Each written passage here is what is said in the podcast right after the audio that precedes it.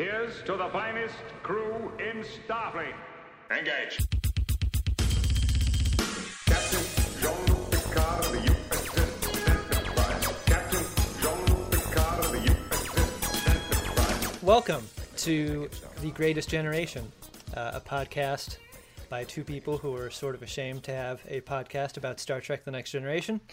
Yeah. I am your host, Adam Pranica, and with Wait, me I, is I, I uh, didn't my know we ho- were going with uh, with our our true identities here. Oh, I didn't. We, uh, I guess, I just sort of assumed we would use our real, our yeah. real names. Well, is I that mean, not? like, I guess I guess we we, uh, we let's just live our shames here. Uh, all right. I'm Benjamin I mean, we could just edit that out. Let, Yeah. Let's just edit that out. we'll have to pick new names for episode two. Okay, yeah. Oh, that could be a that could be a trope of the show is that we have different identities each time. I think that's a great idea. Yeah. Uh, let's start right now. Okay. Before we started recording, I was telling you that I uh, was just among some friends, and my wife said Ben has to go watch an episode of Star Trek so he can record a podcast about it later. And uh, I, I felt kind of embarrassed. I told her not to tell people that. Uh, Very specifically. Yeah, but I love Star Trek, and I guess I shouldn't be ashamed of it, but I sort of, I don't know, I guess I am a little bit. I think the show, if anything, is going to reveal something very shameful about both of us, which I think is just the useless forensic knowledge that we have about this show, Yeah, uh, that we just have on tap right. and at the ready. Like, I uh, I can drop this knowledge pretty easy, and I haven't seen these episodes in years and years. Yeah. Um, and that's something that gives me personally great shame. hmm Yeah, you could have memorized uh, some some Shakespeare plays or Ben, I don't have my wife's phone number memorized, and I and I and I remember very clearly scenes from the first episode of this show that I haven't seen in.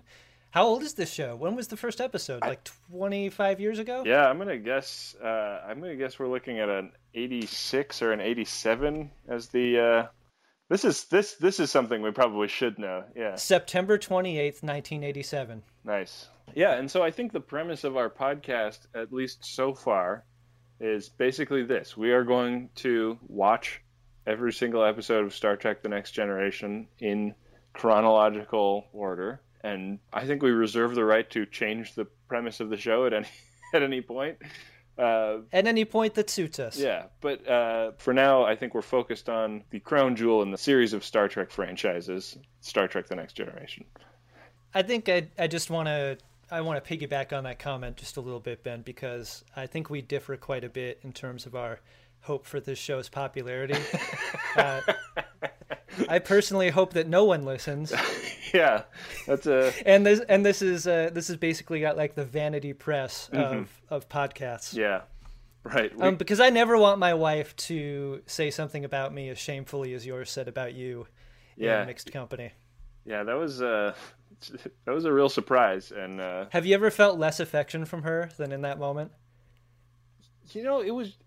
I guess she kind of knows who she married. She wasn't saying it unaffectionately. She was saying it in the sort of in sort of the same way as a mom would make a comment about you transitioning. Ben's gonna go from- play with his model trains. Right. Yeah. you know, in, in front of the cool kids that you don't want knowing that you still have a model train in the basement. Well, if anyone is still stuck around through this uh, this now five minute preamble, uh, you're free to leave. You're you're under no obligation to stick with us. But uh, but for those of you who, who are bought in, let's start talking about season one, episode one of Star Trek: The Next Generation. This is becoming a speech. You're the captain, sir. You're entitled. Hmm. Not entitled to ramble on about something everyone knows. So I think when we talk about the story, I think one of the things I wanted to talk about with you was was this story a good choice for the pilot episode of a science fiction series? I think it's super weird. It is super weird. I have very strong feelings about the character of Q, uh, which who who is prominently in parts of this story, and is kind of the only part of this story that is providing any danger or suspense. Yeah. But I'm much more interested in the Enterprise coming up against the ethical and moral quandaries of dealing with species that are equivalent technology or less technology than them, but you know, dealing with just kind of arbitrary Deus ex machina god characters never kind of floats my boat. Sure. But it's also just like so silly. Like, so the Enterprise is supposed to go out to this Farpoint station, uh, and they're sort of stopped mid space by this all powerful Q entity, and they're transported to this 2079 courtroom, I guess. That it actually seems like kind of a fun place. Like, despite the fact that they're uh, meting out a very brutal form of justice, uh, it seems like a lot of cosplaying going on. Uh, some little people sprinkled in. Yeah, yeah, and soldiers that are doing nose drugs to give them the will to kill. I guess it's so weird. It's like the actions that they take in going to Farpoint are going to determine whether or not the human race is allowed to continue by this all-powerful being. But I never f- really connect with the idea that Q is trying to kill all humans, and it. I feel like in the in the script, sort of obfuscate whether it's all humans or just the Enterprise, because the Enterprise is sort of a stand-in for all humans. In in the context of this episode, they're being stopped from going like further than mankind has ever gone before because the Q has an axe to grind. and stopped, mind you, by like a giant electrical Pendleton blanket, like that. That's that's like flatly laid out in front of them. Like Yeah. it doesn't it doesn't make any sense why why an omnipotent alien would would Build trap, build a cyclone fence in space. yeah, exactly. Uh, I don't get that. They, Yeah. That's one of many things that just doesn't make sense in this episode. Right. And- And Q is like his main like personal attack is to freeze you, which never happens again. Like Q appears like a whole bunch more times in the in the franchise and I don't think he ever freezes anybody ever again. I think it's because the costume department just ran out of fire extinguishers. Yeah. There's one pretty cool shot when he like magically thaws Tasha Yar back out and and they do like a really solid crossfade between her being frozen and her being alive. Uh, Yeah, that was super well done, which, you know what, to me only made the scene afterwards where uh, Patrick Stewart is like half of his head is in a vignette. Yeah. Like, Yeah. that only makes that scene not make sense at all from a technical standpoint. Like, they can pull off a, a transition that dusts the snow off of Tasha Yar, but they can't have Patrick Stewart just framed up properly to deliver lines. And, and like, his scene is like, over a minute long. They keep Right. cutting back to him, and half of his head is dark. One thing this uh, this scene does do is set up the uh, premise that Picard is a skilled uh, orator and uh, and lawyer essentially, and th- that comes back several times in the series where you know he's he's asked to argue in a court of law of one of one caliber or another, and he always does well, but basically they convince the Q to to judge them not based on the actions of their forebears, but based on their actions in the coming mission. Don't judge us by our past behavior, but by our, our future potential. And I should say, I guess, but by this time they've separated the saucer section from the star drive, which uh, is a scene that is set up as though it's going to be very uh, suspenseful. uh, you know, when they ask Data if it's if it can be done, and he says it's not advisable, but it's possible. There's zero margin for error. And then instead of playing suspenseful music and playing that that scene for suspense, they just play the title theme, and it's like really triumphant and completely non-suspenseful. And they play it all the way through. Yeah. They play the entire track. yeah, Can you think like of another example of this in any other show ever? no. They feel triumphant that they've been able to make a model that comes apart in two pieces. Also, like, does the risk seem worth it to you at any point? Like, the reason they're doing this is to get the women and children away from the danger, but they're they're they're doing this process for the very first time. Data has said that that it's terrifically dangerous to do it at this at this speed. Right, They and how can they possibly say- both parts of the ship? Right, which is the worst choice. Like they don't have any anything to base that just decision on.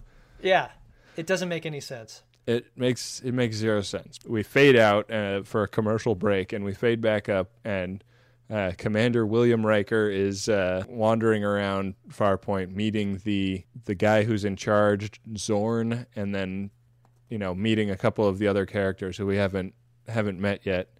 And uh, boy, is he a handsome devil, William T. Riker. I think uh, he establishes right away that he's the sexual icon character of the show. Yeah, I think, you know, during many of his interactions, there's sort of an innuendo. Uh, the women look at him as he leaves in Right. a very suggestive way. absolutely.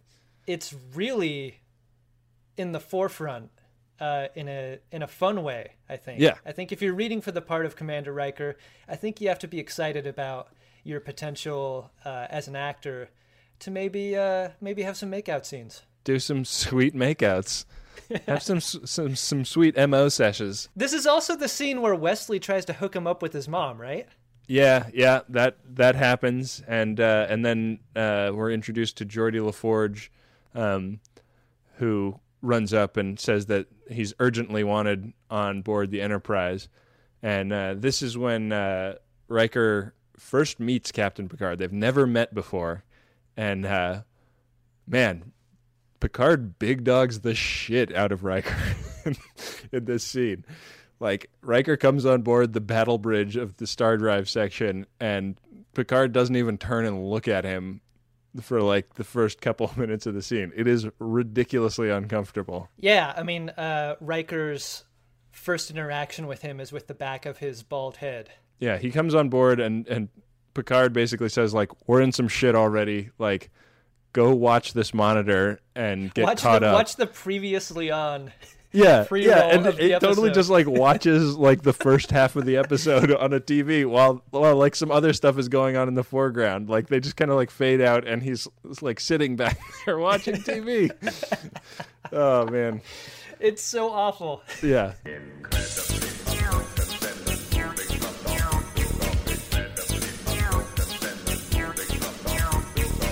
so Riker gets caught up and he quickly agrees with the captain that that shit is popping off. And Picard kind of continues to big dog him and says like okay the saucer section's back. Go ahead and uh, put us back together manually.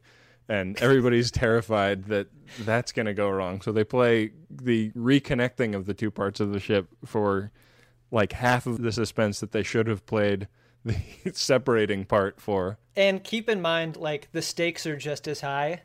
And for some reason, Picard big dogs him into doing it manually, whatever that means. Right. We soon find out that reconnecting the, the saucer and star drive section manually involves just telling O'Brien and Data uh, how fast to go and Right. at what angle to approach. It's the most low stakes uh, manual way of doing it, things ever. And when he does it successfully, everyone like turns around and looks at him admiringly, like, "Oh my God, your your man. instructions were so clear." He told us to turn three degrees to the left like a pro, like a fucking pro. Oh man, like just further establishing like you know, Picard might be big dogging him right now, but like we know who the swinging dick of the of the bridge crew is, and it's definitely Riker William T. Right. There's then a scene where Picard and Riker uh, like meeting meeting up in the uh, in the uh, observation lounge, and Picard continues to like really be a shithead to Riker uh, about this issue of the captain not going on away missions, which is basically just a scene to establish that unlike the original series the captain will not be constantly in needless harm and then they also like plant that picard hates children in this scene Ben, I've got to ask you something before we get off this scene that has just I can't get it out of my head. I'm going to ask you a question and then I'm going to support the statement, all right? okay Does Riker have any reason to believe that Picard is not a pedophile based on what he tells him in that room? because the way he says it, Starfleet has given me a ship with children aboard. Yes, sir. And I. Uh, I don't feel comfortable with children. and the way he acts towards Wesley when he finally goes in, into the bridge later, like, Yeah. do you remember what he says? I knew your father, Wesley.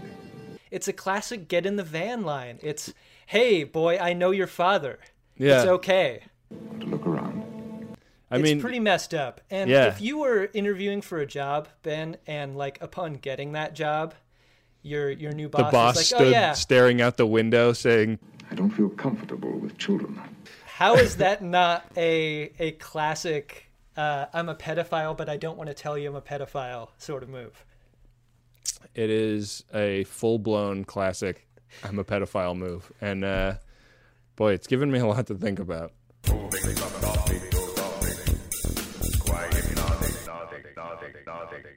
The only two scenes that I think we really need to touch on before we get to sort of the climactic events are the scene where Riker finds Data in the holodeck, which is our first introduction to the idea that the Starship Enterprise has a magical uh, hologram room where you can be swept away to anywhere, and uh, Data is attempting to whistle "Pop Goes the Weasel." I think That's a theme that Riker knows very well. right. Who's uh, who's known for popping his weasel in a manual fashion. Sure, and uh, and Wesley Crusher comes in and uh, and slips into the drink, and Data pulls him out with his superhuman strength.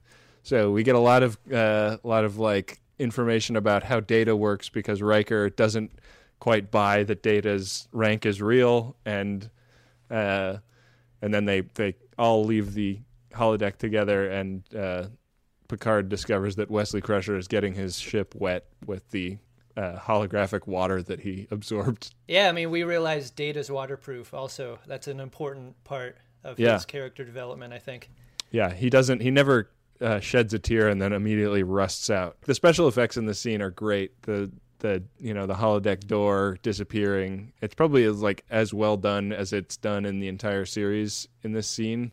Yeah, Does a great job of kind of planting the potential of this thing without blowing it in the first go. it's almost the most fantastic thing about the show. Like Yeah, as a kid, when I was watching this, I was like, I was just as enthralled by the idea of like being in a spaceship and going anywhere in the spaceship, but the holodeck is almost more fantastic because you can go anywhere and be anyone.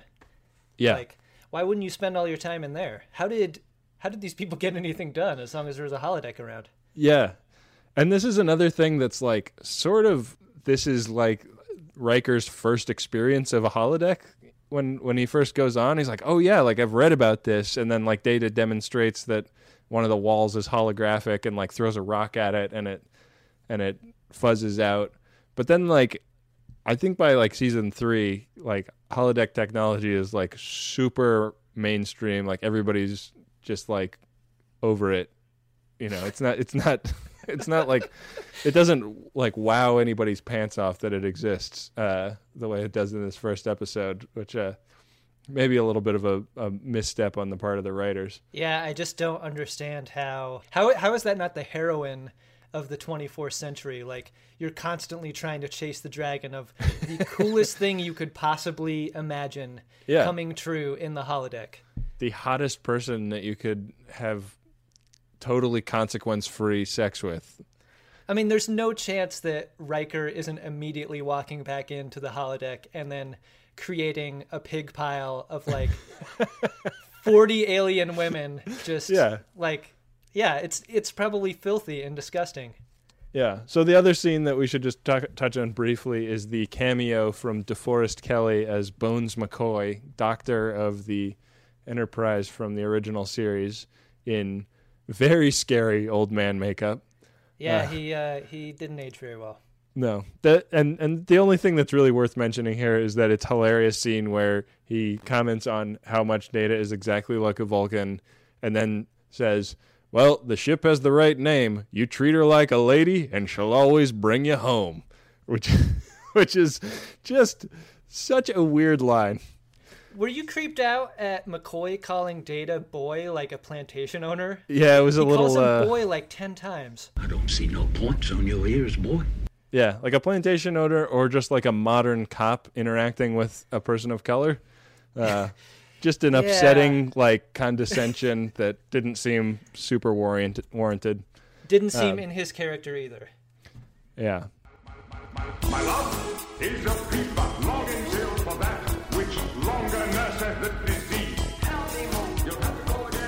Uh, I think that uh, we should probably just kind of get to the climax here, which is the whole uh, question that they've been asking at Farpoint Station is how did these aliens who all look homeless build this fantastic paradise-like station, and then why are they still dressed like they're homeless when they're living in the in the space station?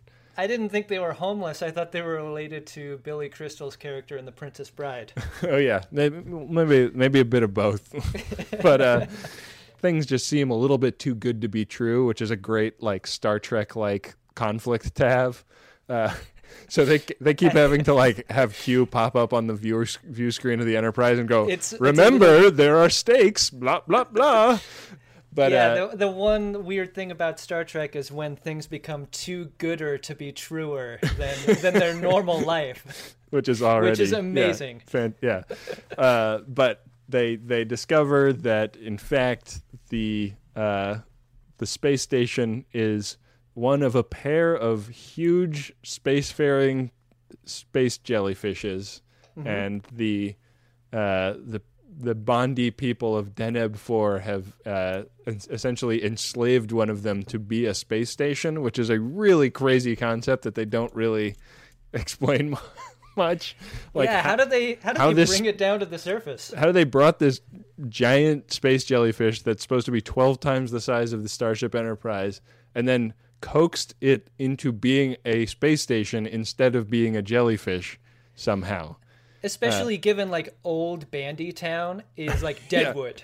Yeah. It- it's like sticks and wheelbarrows. Yeah, and like and like everything is everything is like stone uh construction with like heavy wooden doors. Like it's it's a real weird like halfway technologized uh like middle ages type of place. Like they they go to see Zorn the administrator's uh in, in his office at one point and they'll like huge heavy wood doors with cast iron fittings like automatically swing open like any doors in Star Trek would. And you're like, how did they open? Like there there's no technology in this whole fucking place. And then and then just suddenly the doors open. Did you also get a kick out of the like the squid that they trapped and, and turned into the station gets Yeah. free? This is They, uh, another like one of the like great special effects in this episode. This it sort of shows up looking like the the the one that's not imprisoned is uh, shows up looking like a spaceship that might be like a lamp that you buy in the sharper image, but then it thought- flip flips over and it looks like a jellyfish, and it's like a really good like transition effect that they that they pulled off. I Uh, thought the ship looked like Simon, oh yeah, which made it hilarious when Worf goes like, uh, "Yeah, we scanned the ship and it looks like nothing that has ever been found before, and it is the most plain Jane." it's it's like, like like by the book UFO drawing of Yeah. what a UFO would look like ever. Uh, but so they realize that the what is keeping the other alien on the planet's surface is that it doesn't have enough energy. So they modify a phaser and fire the energy beam until it turns into a similar uh, but different color jellyfish and flies off. And this is a moment where I really wish that they would show what was going on actually on the station. Because when they fire that phaser, I just wanted to like cut to the surface with people like running and screaming, like, "Ah!"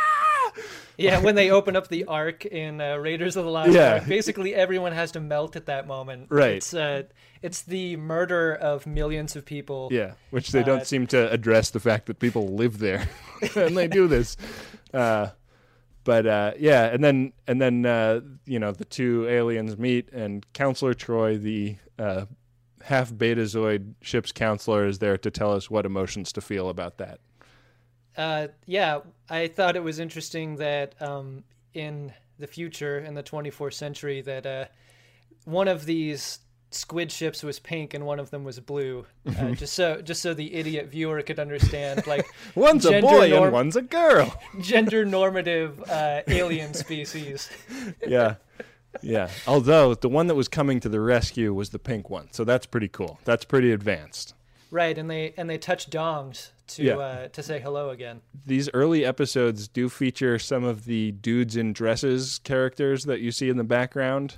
Um, Yeah. There's like a a So short people? mini skirt uh, Starfleet uniform that Troi is wearing prominently in the foreground, but there's a couple of shots like uh, of Farpoint Station where there'll be like three or four dudes walking around in miniskirt dresses, and uh, that's something that they abandoned pretty early on. But like these early episodes, I really relish that. They really missed an opportunity to stick uh, Dr. McCoy in one of those during his tour of the new ship. Yeah, yeah, a real Just shame. could you imagine his old balls dangling below the fringe of that thing? Darmok, and Jalad, and Tanagra. One of the amazing things about making The Greatest Generation is getting to see all of the cool creative stuff that the Friends of DeSoto make when we do a Code 47 episode. People send in handcrafted stuff all the time, and they send in their books, they send in paintings, they send in uh, crochet work. It's so cool. And uh, I want a few more of you to have websites to direct us to in those letters. I want you to put your beautiful work on display for the world so that when we get to look at it, we can tell people where to go to get a look at it themselves. And you don't have to know anything about building a website to build a website these days because you can use Squarespace. It'll look beautiful no matter what kind of device people are looking at it on. Hell, you can even sell stuff using a Squarespace website. Don't make your cool creative project captain's eyes only. Head to squarespace.com slash scarves for a free trial. And when you're ready to launch, use offer code SCARVES to save 10% off your first purchase of a website or domain. A good time so often has a downside, doesn't it? Especially when it comes to stuff that you put in your birdie. We've all been hungover before. I mean, many of us have, I guess. Or we've had too much jazz in our gummy. And that sucks, right? Because you don't think about the time after the good time that you've been trying to have a good time. That's why I like Lumi Labs so much. It's the predictability. Through painstaking trial and error, I have found my perfect dose. It's what I can depend on when I could use a little more chill, a little help getting into a creative headspace, and I don't need to have too much fun doing whatever it is I need to be doing. And I'm so glad that Microdose is available nationwide. That means just about anyone can try it. To learn more about microdosing THC, go to microdose.com and use the code SCARVES to get free shipping and 30% off your first order. Again, that's microdose.com and the code is SCARVES. Back for another game. You know it. What's going on? Just one more week till Max Fun Drive. Hard to believe. It's been a heck of a year since the last one. We're now a worker owned co op. We raised $50,000 for charity last year. And we've added a bunch of awesome new shows. But do you think we're ready to do it again? Absolutely. Lovely new gifts are lined up. The episodes will be amazing. And wait till everyone hears the bonus content. Yeah, plus they know to go to MaximumFun.org slash newsletter, so they're getting all the news. Oh, like that meetup day is on Thursday, March 21st. Then what's bothering you? Me? Oh, nothing. We're all set for Max Fun Drive to start on Monday, March 18th. I just didn't want you to see this coming. Check. What? Hang on.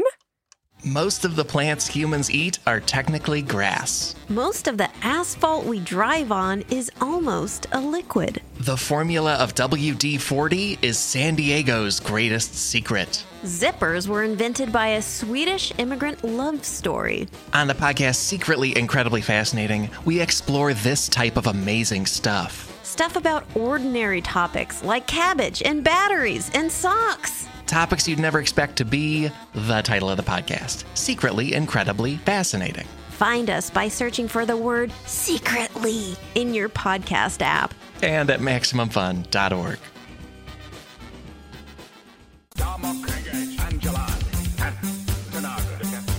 Um, well, Adam, this is the part of the show where we'll talk about what the next episode is and what we can remember about it. And also, so uh, one one power we have given ourselves in this series is that we each have a a single veto over an episode per season. So there's seven seasons of Star Trek: The Next Generation. There's some real turkeys in the uh, in the list of episodes. There's like 170 something episodes of this show, and uh, we would probably kill ourselves if we had to watch the 14 worst episodes among those. So we each have a we each have a veto. Um, and we'll discuss what the next episode is and whether either of us wants to invoke our invoke our veto. I think So, that's a uh, great idea. Yeah. So the next episode is the Naked Now, um, and it's uh, let's see. The Enterprise encounters a research ship where the personnel are all found dead, uh, Hmm. and they quickly become infected with the same affliction, one, one that is similar to that suffered by the crew of James T. Kirk's USS Enterprise decades before. Yeah, I don't re- really remember this episode that well based on that description, but um, I don't think I would invoke uh, my veto. Um, I think it's like a it's a Roddenberry script, so that's kind of that's always fun for me. How about you? Uh, I remember nothing about this episode based on your episode capsule, but I I clicked forward in Wikipedia to see how it was, it was received. Yeah. And two sentences stick out to me. The initial reaction of some fans was dismay, and and however you slice it up, this episode is pretty awful. Well, that Uh, that to me means we definitely have to watch it.